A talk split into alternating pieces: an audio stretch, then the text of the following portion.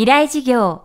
この番組は、オーケストレーティング・ア・ブライター・ワールド NEC。暮らしをもっと楽しく快適に、川口義賢がお送りします。未来授業月曜日チャプター未来事業。月曜から木曜のこの時間、ラジオを教壇にして開かれる未来のための公開授業です。今週の講師は、防災システム研究所所長で防災アドバイザーの山村武彦さんです。およそ50年にわたって災害の現場に足を運び被害や実態を調査してきた山村さん。4月の熊本地震でもいち早く被災地に駆けつけ現地でこれまでにない被害と被災の状況を目の当たりにしたといいます。未来事業1時間目テーマは想定外に備える。群発大地震というかですね大きな地震が続いた後に群発的に地震がずっと続いていたわけですね。で特に過去あまり大きな地震を経験していない地域そして頻発的に地震も発生してない地域熊本九州っていうのはそれほど地震が頻繁に起こってないんです。ですから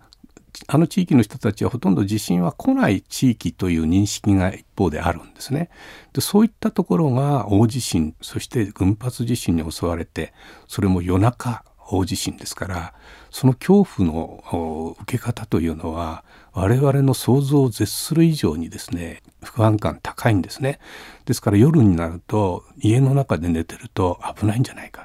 あるいは今回の地震の特徴なんですけども比較的新しい建物もダメージを受けて倒壊してる。それを見ると自分の家ももしかしたら次の地震で崩れるんではなかろうか。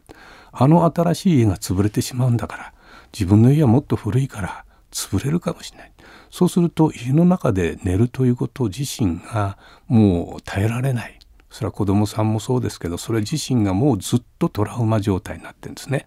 ですから車中泊がグランメッセ熊本っていうところの駐車場には2,000台以上の車が夜間ずっと家族と一緒にそこで寝ようとする人たちがそれ以外の地域でもたくさんあるんですね。これは今回初めてですねこれほどの車中泊の人たちがせざるを得なかった状態、まあ、それだけ地震のショックの強さとそして地震の異常さということを示していると思いますね。地震、津波、噴火、水害、土砂崩れ。山村さんはこれまで250カ所を超える災害の現場に足を運んできました。災害っていうのは全て想定外なんですね。で想定通り起こる災害はないしそれからどの災害も全て災害の顔は違うというふうに思います。阪神・淡路大震災も東日本大震災も全く違う災害であるように今回の熊本地震というのは、えー、震度7が連続して起こるということはほとんど誰も想定していない、えー、建築基準法もそれから政府もあるいは自治体も。そして、えー、その後に群発的な地震がずっと続くということも想定されてない。そしてましてやその大地震によって土砂災害が発生する。でこういうことはもちろん誰も想定していないと思いますね。しかしそれは想定しなきゃいけないこともある。災害というのはその大多数の人たちが想定外と思う時に発生するっていう認識を持つことだと思いますね。でそれを前提にして訓練していたのが釜石東中学校とこれは片田先生というですね先生のご指導でみんなが逃げなくても自分が危ないと思ったら自分だけでもいいから一人でもいいから率先避難者たれということでそういう訓練を普段していたんですね。で被害想定というのが各自治体から出されますけれどもその東中学校は津波が来ない場所になっていた。そしたら片田先生はそういう被害想定というものに惑わされてはいけない。常に災害はその想定を裏切るものである。ということを繰り返し繰り返し中学生たちに指導していたんですね。ですから東日本大震災発生時にはその訓練が功を奏してですね子どもたち自身の判断で自分たちで避難を開始した。そして逃げる時には大声で「津波が来るぞ!」って叫びながら逃げろとそれによって近くの小学生たちも一緒に避難する。そして釜石の奇跡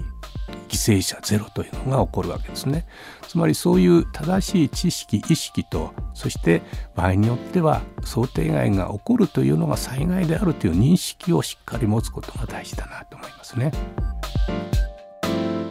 今週の講師は防災システム研究所所長で防災アドバイザーの山村武彦さんです。今日は想定外に備えるをテーマにお送りしました。この番組はポッドキャストでも配信しています。バックナンバーもまとめて聞くことができます。アクセスは東京 FM のトップページからどうぞ。未来授業明日も山村武彦さんの授業をお届けします。川口技研。階段での転落大きな怪我につながるので怖いですよね足元の見分けにくい階段でもコントラストでくっきり白いスベラーズが登場しました。皆様の暮らしをもっと楽しく快適に。川口技研のスベラーズです。未来授業。この番組はオーケストレーティング・ア・ブライター・ワールド NEC 暮らしをもっと楽しく快適に川口技研がお送りしました。